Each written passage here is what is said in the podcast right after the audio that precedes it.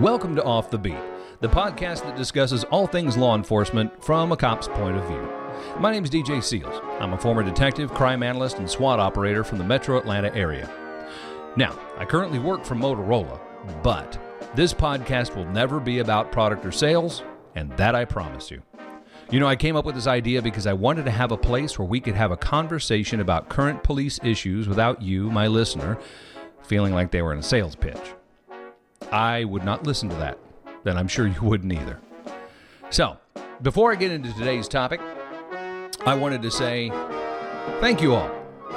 Getting a lot of good emails. Um, by the way, I'm, I'm, I'm, responding to those as quickly as I can. Uh, sorry for the delay uh, there.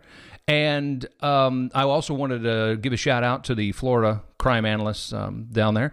Uh, looks like I'll be teaching down there again this year. Not sure what the topic is yet, but as soon as I find out, I will let you all know. So I'm looking forward to heading down there this summer. Hope you can join us. Today's topic. oh boy. You know, it, it's funny how conversations throughout the week really drive this podcast. I don't ever throw anybody under the bus. Wouldn't do that. Not going to do that. Um, but I hear things. I talk to a lot of people, uh, whether at the company or friends or or, or family or, or just hear conversations just generally and and and and things strike me. That's a good topic. I'm going to write that down. And, and this particular week, I heard a lot of conversations, got a lot of questions, and you know, I I truly believe there's no stupid question except the question you don't ask because if you don't ask, you don't know, and the more you know, what, what isn't that? Isn't that a that's a slogan, right? The more you know. Uh, copywritten, don't sue me. But it's misconceptions about the police, and you know, I I think I've said this before, and if you know me, you know I don't watch cop shows. They drive me absolutely nuts. Um, you know, I, I know I've said before that even in most courts today, they have a uh, you know, jury instructions. Like every court's always had jury instructions, but they've added one literally called the CSI factor, where they have to explain to juries that what they see on TV is fake. I know I've mentioned that before, but as, as I'm watching some of these, you know, I thought, gosh, I hear this over and over and over again, and I, and I know that the media, movies, television, we're not going to talk about articles and opinions right now, but just movies and television, things like that. They drive the public understanding of policing. They do. If you don't think I'm right, wait till I get to some of these common misconceptions and think to yourself, well, I thought that was real. So let's get into a few. Some of these are a little longer than others, but you know, kind of off the top of my head, the first one, it's called a magazine, not a clip. Every cop listening to this just laughed. What do I mean? Magazine? Like Time magazine? What are you talking about? No. The the piece in the gun that holds the bullets. It's called a magazine. Now where did that come from? Well, it actually came from back way back, many hundreds of years ago, where you used to keep your your powder and and uh, and and and your cannonballs and all your explosive materials in what they called a magazine, right? explosive proof bomb shelter looking thing. If you ever go to an old fort, like an old Civil War fort, or um, I, I went to a few when I was in Poland, they all have a magazine of some type. Basically, it's what holds the ammunition. So it's called a magazine, not a clip. And every time I watch Cop Show and they're like, another clip. I'm like, well, you need a paper clip? You filing papers while you're in this shootout? It's called a magazine. Okay? Just just so you know. Okay? Also, when you're searching a building, um, and, and you know, I, I, think when I when I see this all the time, I, you know, I think of the old like cop shows like Chips, you know, California Highway Patrol, you know, Jon Baker and Poncherello and all that, and you know, they they walk into a building and they they'd be holding their gun pointing at the ceiling. Nope. no cop, and I've spoke spoken to some that have been doing this job, you know, retired now, but 40, 50, even 60 years ago, nobody was taught to point the gun at the ceiling. No, that's not a ready position and that's unsafe. Okay? Not going to happen. I mean, we won't even get into the fact that some of these shows, I was watching one, um, well, I was checking one out. I decided to not watch it driving me nuts. Uh, you know, this you know, you got a regular pistol, and it, it never ran out of bullets. It was amazing. I, I boy, they ought to they ought to manufacture that and sell it. Every police department would buy it. So let's get to some of these others. Cops love writing traffic tickets because they have a quota. Nope. Nope. The vast majority, and I have to say the vast majority, because as I was looking, um, you know, multiple articles told me there might be a few jurisdictions that still have one. But keep in mind, the cops don't make those; the legislators do. Don't get mad at the cops; get mad at the legislators. But uh, quotas, you have to write ten tickets today. You have to put ten people in jail. No, no, because you know what? That causes, that has the potential to cause a creation or a exaggeration of a violation. And you go, well, they'll do that. I mean, let me explain writing a ticket to you. And yes, I know there are automated ticket readers now and printers and all that kind of frankly cool stuff where you just scan the license and hit a few buttons on a device. But for the most part, you still have your ticket book. About 50 tickets in a book. Um, you know, we used to say press hard, make five copies because there are about five copies. You know, the old, you know, you press down and it copies through to different colored pages. There's a lot to write on that. I mean, you go, what's this cop taking so long? I, I pull me over. I'm here for five, ten minutes. It's ridiculous. You wouldn't believe the amount of boxes on those things. Well, you should if you ever got a ticket. Take a look at it. Okay, we're writing it by hand. And if you have multiple violations, some jurisdictions allow you to put multiple violations on one ticket. Mine did not. They said, no, if you got multiple violations, you have to have multiple tickets, which means you have to fill it all out again. I, I, I wasn't really much of a ticket writer. I, I did it when I needed to, but it wasn't. It, I, I look back at the job and I go, that was not the the best thing I ever did. Right? Not just no. All right, the next one. Cops have to read you your rights. Nope. I cop shows again, right? Every time somebody's arrested, and we're talking like a, a patrol, patrol cop, right? Arrest somebody, put them, you have the right to remain silent, anything you say, and they put them in the car, grab the top of their head and put them in the car, shut the door, high five their partner. Negative, doesn't happen. Why not? Well, because I only have to read you your rights if two things occur. Well, three. You're under arrest or in custody, so that we'll call that two. And I'm going to interrogate you, question you about the crime. Not who are you, not what's your address, not what's your phone number. That's demographic data. But if I'm going to question you about the crime, then I'm going to read you your rights. But if it's a big enough crime, typically, not always, but typically, patrol officers aren't going to do that. Let a detective do that. Patrol officers certainly can, they have the right to do it but many won't. So when you're arrested, no, I don't have to read you your rights to go to. I hear it all the time. It didn't mean my rights, so they're going to have to drop this. Did they question you about the crime? What, at the time of arrest? Yeah, no. They didn't have to read you your rights. Not going to happen. Next one cops don't prevent crime, they only respond to it. This one's kind of painful. because it's a bit of a quandary, right? I've spoken to agencies, you know, the old the old uh, logo on the car, serve and protect. Many of them taking protect off because the definition of protect is keep you from harm. Busy, busy, busy. Nobody has enough cops. We've talked about that. Who wants to be a cop now? The average time for a cop being a cop right now is two years or less in most agencies. It, it it's not it's not what you would call a, a, a job with a lot of I don't know. I mean, it, it, it's rewarding, it's fulfilling. Sure, it is. But you don't get a lot of pats on the back anymore. You pin the badge on and you're evil. So, but what you don't understand is nobody has enough cops. They just don't. I've spoken to agencies that have jurisdictions of up to 300 square miles, and they're patrolling that with seven. Seven? How do you adequately do that? Well, you know how you adequately do that? You just respond to the calls. Protection? impossible, nearly impossible. But I think it's important too. When we talk about cops don't prevent crime, they only respond to it. Let's talk about the levels of force. Oh, Lord, he's getting into force. Well, this is important.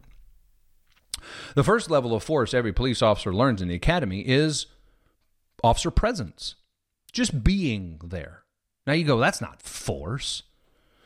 Well, but if you're a burglar and you're casing an area and you're in you're in some van that looks like a I don't know cable repair van, and um, a, a cop is patrolling the area, rolling through slow, talking to people, taking their time, not just driving through, but you know, doing some proactive patrol if they can. Are you going to get out of the car right then? You're going to get out of the van and go burglarize the house in front of them? No. Did did the cop know you were a burglar? Let's say not. No, just thought you were a repair person. So why didn't you do it? Because there was implied force, if you will, by the fact that the officer is even there. So, could it be said then that there's prevention of crime via patrol? Yes, absolutely. However, patrol of slow, methodical, looking, head on a swivel, checking things out, maybe talking to somebody as you go by, got your windows down, you're listening, you know, all the good patrol tactics. If you're responding to a call, if you're running through pretty quick, eh, maybe not. He's he, they're going somewhere. Let's just wait for them to get out of the area. They're busy. Now it's the perfect time to do it, right? Respond to a lot. A lot of calls, calls increasing. Um, one very large agency that I won't mention their name, but they are on the um, they're on the West Coast. The average when an officer comes on duty, like you starting your shift, okay, you got an average of twenty to twenty five calls for service holding for you. Oh my goodness, they're so. Why would they? Oh my goodness. Well, keep in mind, dispatch does a fantastic job of ranking these. Okay, everything from cat in a tree yes, we get it, don't know why, to armed robbery. Well, which would you rather them respond to first, cat in a tree or armed robbery? Probably armed robbery, unless you just really love cats. And so, cat in a tree might be holding for a while. So, if you've got 20, 25 calls holding and you got calls coming in, how much time do you have for proactive patrol? Many agencies, virtually zero now. So, I go back to the old, I've never met a cop that pinned on the badge to listen to a radio call come in. Just can't wait to get dispatched. No, you pinned on the badge because you wanted to do good. You wanted to get the bad people off the street. Well, responding to calls can help do that, right? But the crime's already occurred. What we really want to do is we want to stop it, prevent it. Don't have a lot of time for that.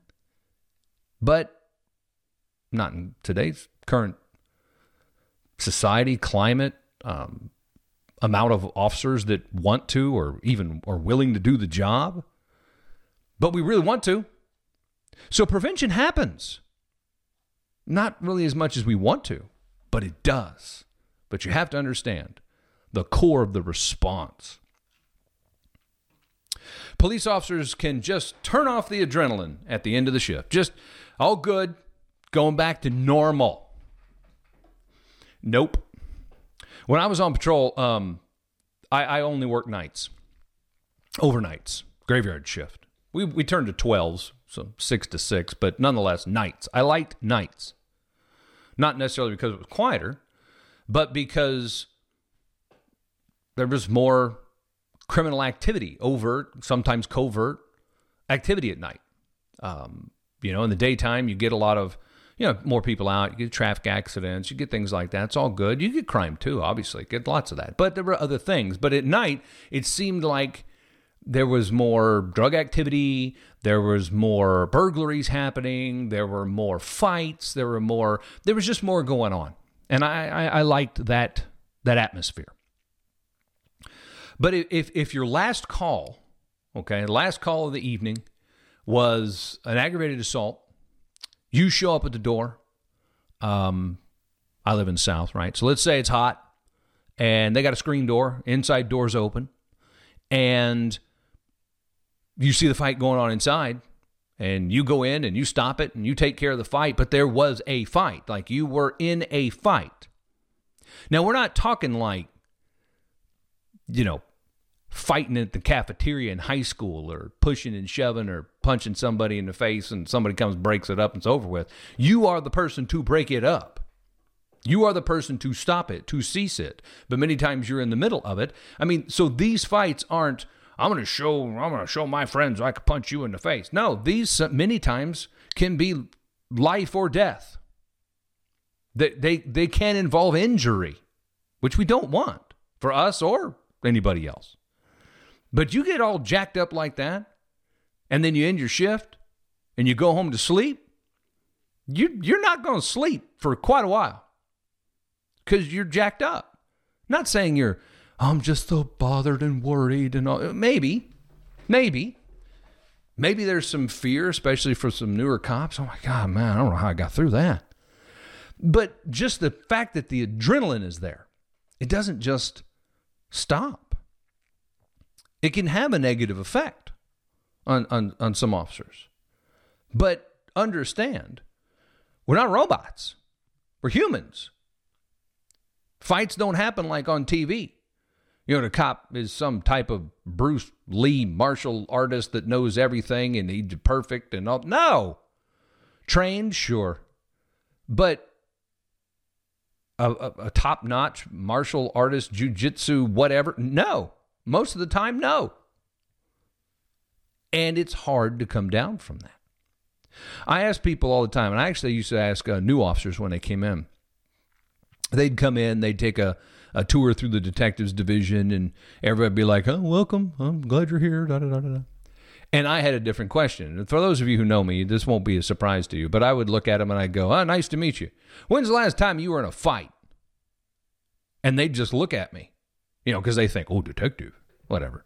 And and I'd go, "No, seriously." When's the last? Well, my brother and I, we used. That's not what I'm talking about. A fight, fight.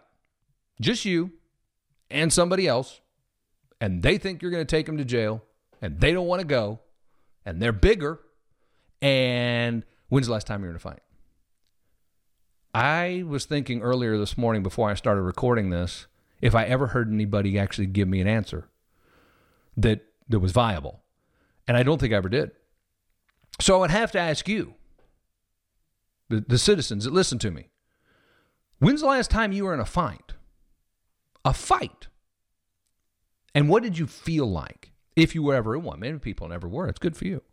What did you feel like? What did your heart do? Was your brain clear afterward? How long did it take you to come down? Now imagine being in, I don't know, let's go light, 20 stressful, adrenaline pumping calls for service in an eight hour shift.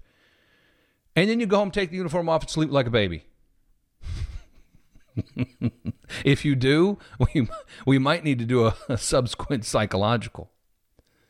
It's normal for people to be jacked up after these things. I would be worried if you weren't, but we have to understand that you, what you watch, what you see, what you what you perceive on television and and and and you hear people talk about it is, oh, just go get a cup of coffee and it's all good. Well, you know, on to the next one. Doesn't always work like that. Training prepares police for even the hardest parts of the job. This is a hard one. I'm not going to get too dark. I know there's kids that are listening, so I'm, I'm going to be easy on this. But no, it doesn't. Um, I'm actually putting together a presentation for a group at work. Don't worry, it's not that. But it, but it's basically a, a law enforcement 101. You know, I mean, we got civilians, mostly civilians, right? They've never been a cop, and and they want to know. So one of my parts was about the training. And I talk about the difference between uh, military style police academies, which are for the vast majority becoming extinct, and and what I call the college style. I don't mean anything bad about that, but what I mean is it's it's a lighter, more educational, uh, not so much screaming at you military style, you know, staff duty officer attention, that kind of stuff. Not not as much mental pressure, right? Well, testing, of course, but but not as much mental military style pressure. There's good and bad to both. I went to the military style. I got a buddy works for me. Uh, he went he went to more of the college style. He, he's he's top notch officer. I, you know, he, he's fantastic. But we had different experiences.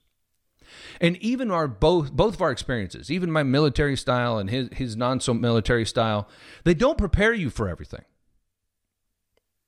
They don't prepare you for what it looks like when you go to a rollover wreck and somebody wasn't wearing a seatbelt and they're no longer in the car. If you follow me, they don't prepare you for seeing that for the first time.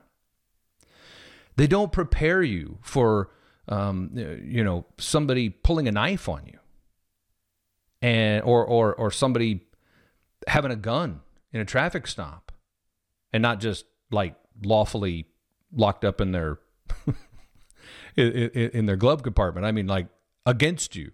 They don't prepare you for that. They can't prepare you for that. They try. They do their best. But the only thing that prepares you for that is the first time it happens. And and you know, I have seen. Um, I remember a fight we had one night. Um, our people were already fighting at a gas station, and there was a lot of people, so a lot of us showed up, and and we we wouldn't. Nobody went to the hospital. Nobody was injured, but we we had to to tussle, struggle um, with the people to get them under control. And I remember at the end of it, nobody knew where this dude was. He was in training. He was riding with another officer. He was in the passenger side, but nobody knew where he was. We couldn't find him. And we thought, oh, he must run run after somebody. Maybe somebody ran. Did we miss something? And we looked back at the cars, and he had opened the door, stood at the door, and never moved. And he was frozen. And I walked over to him and I said, Hey man, you all right? And he didn't respond. I'm like, Yo, yo, you good? And he kind of shook his head and he looked at me and he goes, Does, it, does this happen often? And I'm like, Yeah. Sometimes it's a real fight. These guys were just drunk and struggling and being stupid. He was done. Took off his badge. And, you know, I, I uh, actually applaud him for that because he knew his limit had been reached and he didn't want anything to do with it. And he was smart enough to take the badge off and go do something else. Because had he continued, he might have gotten injured. He might have gotten somebody else injured. Might have made the wrong decision. Too much force. Fear causes too much force. How does the training prepare you for that? Well, it tries, and I'm maybe maybe I'll do y'all y'all email me. Maybe I'll do a podcast on what the training looks like. Just let me know if you want me to do that.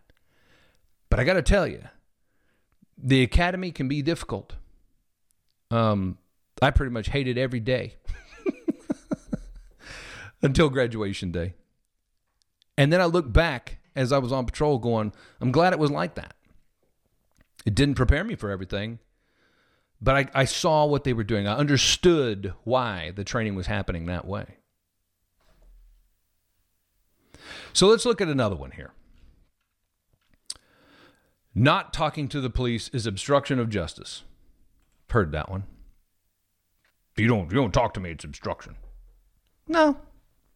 No. Now, keep in mind, this is sticky wicket. This is a fine line depending on the state, most states in the United States, you have a duty in a lawful pullover to provide the information the officer needs to conduct the traffic stop. Driver's license, proof of insurance, depending on the state. Okay? You don't necessarily have to talk to them, but you have a duty to provide that. And I've seen people like, I just hold this card up and everything. Well, careful careful because if, if it was a lawful traffic stop and you actually did something, you do have to interact. You do have to interact. Answer questions? No. No. Fifth Amendment in the United States is still quite quite steady. This is a good one. I've left this one kind of toward the end. Undercover police officers must identify themselves if asked. nope. Not at all. Well, it's it's entrapment, DJ. That's entrapment. No, it's not. So let's talk about entrapment. Okay? Entrapment involves leading someone into engaging in an illegal activity. This is the bar, this is the important part. Listen. In which they wouldn't otherwise do. In other words, an officer approach an undercover officer approaches you and goes, "Hey man, let's go buy some drugs." When you work at a bank for a living and don't couldn't identify marijuana if it was lit in front of you. Yeah, no. Officer can't bring you into committing a crime. Can't convince you into committing a crime. That's entrapment. However, if you've got an undercover officer and you're already a drug dealer and they go to buy dope from you because we've been surveilling you all day. And we know that that satchel you have, that bag you've got, is full of little bags of dope. Okay. We've been watching you sell it all day. Now you're going to sell it to us. It's not entrapment because it is not an illegal activity which you wouldn't otherwise do. It's your job. Your job is an illegal activity. And yes, I see on TV, hey man, you got to tell me if you're a cop. It's a law. You got to tell me if you're a cop, man. Are you a cop? Nope. Okay. It's 20 bucks. Thanks. You're under arrest. It's not entrapment because that's part of the job. They're they're going to lie to us. These are criminals. Okay? So no, undercover officers do not have to identify themselves if asked. Can you imagine? Can you imagine?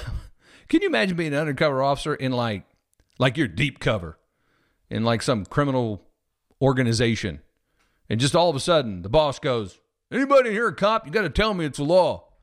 Oh, God, you got me. Sorry. Yeah, that's me they would never find your body. So no, that's that's craziness. Everyone gets one free phone call when they go to jail. If you've ever been to jail and got a free phone call, you, you need to thank your legislators in your county, state, jurisdiction, wherever you got locked up.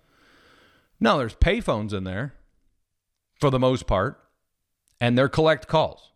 You can call, but the person on the other call better accept the charges. I mean, now we're getting into a wireless, you know, world here where all that could very well change, right? But I hear this. I need my free phone call, man. I, I get a free phone call. what? No, you don't. No, sit sit down. You, you you're just fine. Just sit down. Now, I am going to hit one here in the end. I'm not going to go too deep into it. I can if you'd like me to. Again, email me, right? We'll talk about the email here shortly. Those of you who don't know it.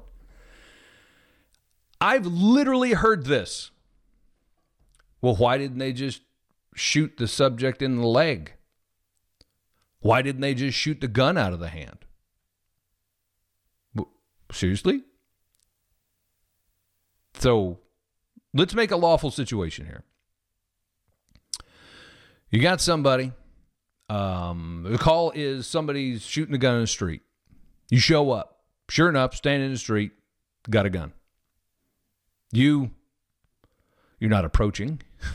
Hopefully not. Hopefully you don't just get up and wander up and go, "Hey, what kind of pistol's that?" No, that, that's not how that works. But but you you address the subject. Put the gun down. Put the gun down. And they pointed at you. What are you going to do? Oh, uh, just shoot the gun out of their hand. That's what they should do. Let me ask you, Mr. and Mrs. Citizen, what would you do? I, I heard I heard a lot of you just go, I'd run. True. Probably the smart thing to do. But what would you do? Let's say you legally own a weapon. You you've got a license for it. Uh, it's with you. You've trained totally legal. By the way, for my folks listening overseas, that's not an abnormal thing here. What what what would you do? If you had yours and they and you can't run, your kids are in the car, your family's in the car, and somebody approaches you and they point a gun at you, you aiming for their hand? No. Why not? Because if somebody points a gun at you, the intention is to kill you. It is a deadly weapon. Officers aren't trained to kill anybody. believe it or not. We're trained to stop the threat. It's not a James Bond shoot to kill, it's stop the threat. When we're on the range, we're, we're taught center mass. Center mass is in, in, in the chest. Stop the threat. So that's what we do. It's a life and death situation. It, it's it's not a Wild West John Wayne hip shooting, spin the gun back in your holster after you shoot the gun out of their hand, and amazingly, their hand is not injured, just the gun was shot out. That is fanciful. You go, DJ, you've got vests, you've got better training, you've got, you should be able to. What if the cop was your brother? Your mother, your father, your sister. What do you want them to do? Not to mention the fact that, frankly, I, I, I don't even know what the stats would be for, for cops that had the ability to shoot the gun out of somebody's hand. Not to mention the fact that you own the bullet until it drops to the ground or lodges into something. Which means if you miss, and it goes in the house across the street and shoots somebody, you own it. You're headed to prison. Stop the threat. Not shoot the gun out of the hand. Not shoot the leg. I've seen a lot of people shot, believe me. And I've seen a lot of people that are shot immediately shoot back. Keep shooting. Because in a in a stressful situation, shot, stabbed, you might not feel it, especially if it's in the hand or the arm or the leg or the foot or some some non-core extremity area. Your adrenaline's pumping. You you, you feel a I've talked to one guy, got shot in the leg, and he he shot back. It was it was a drug deal, and I said, "Did did you know you've been shot?" And he said, "Well, not really. I felt something hit my leg, but it felt kind of like a tree branch." Stop the threat. These are serious situations we have to be careful going around and saying, well, they didn't have to shoot him. They didn't have to kill him. They could have just winged him. Winged him? Never had any training on winging people. Well, they should change the training. What if I miss? I'm stressed too. My heart's pumping too. What if I miss? Th- then the public's going to get real mad because I'm a bad shot and and I, I, I killed a, you know, somebody standing on the street corner accidentally. Hmm. Darn if you do, darn if you not, right? Police myths. There's more. There's so many more, but I'm not going to take any more of your time today. I got to just keep here and rattle them off. what do we take away from this? I don't know how you do your job. I don't know how my doctor does his job. I, I, I don't know how my dentist does her job. I'm not going to second guess it because I don't know the job. Ask. Ask a cop. Ask a friend. Many police have community meetings. Come in, ask. I know a ton of chiefs are on Twitter, and they do it so citizens can ask questions. Ask. Hey, why don't you do this? Hey, how come it takes 15 minutes in a traffic stop? Hey, how come? Ask. Ask somebody who does the job. Don't assume they're gonna. Oh, they're not, they're not gonna tell me the truth. They're just a bunch of lying. Don't assume that. It's not true. Bad apples in every bunch.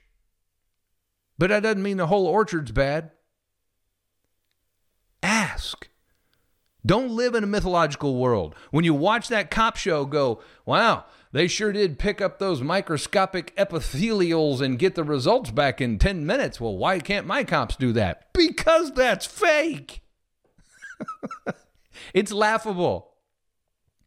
I call most cop shows comedy because that's all they are for the most part.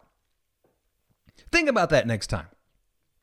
Next time you watch your cop show, your I don't see. I'm going to say like NYPD Blue, but I don't even know if it's on anymore. You see, I don't watch them. But next time you watch your cop show, next time you watch your cop movie, watch. What? What is that real? Can that possibly be real? Look at the stereotypes, right? Every every male cop is uh, macho. I just I'm gonna I'm gonna punch a bunch of beers back at the end of the day, and I just you know just overly macho, overly a type. And every female cop, and this gets me. I'm gonna do a podcast on this too. Every female cop, what's she wearing? Well, she might be in some pants, but she ain't in comfortable shoes most of the time. And let's just say she doesn't know how to button her shirt above um, chest level.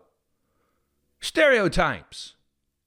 Stereotypes meant to look good on TV and movies, but not reality. Visit your local police department. Most of them give tours. Walk around. Look at what some cops look like.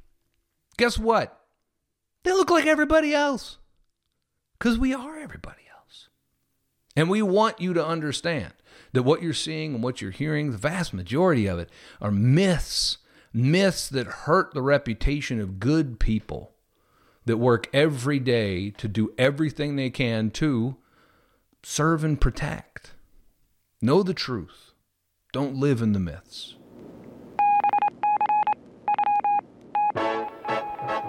Stupid criminals today. I got some good ones for you. These are um, calls for service that went out. We were talking about calls for service earlier in the podcast. You know that, that calls for service are up, and everybody thinks, oh, every call, lights and sirens, lights and sirens. Oh, must, something must be happening. No, not true. You might have passed a cop in regular traffic, driving normally, that is going to a call for service, because it might have been something like I'm about to read. Police were called for a report of a suspicious coin. Oh, yeah.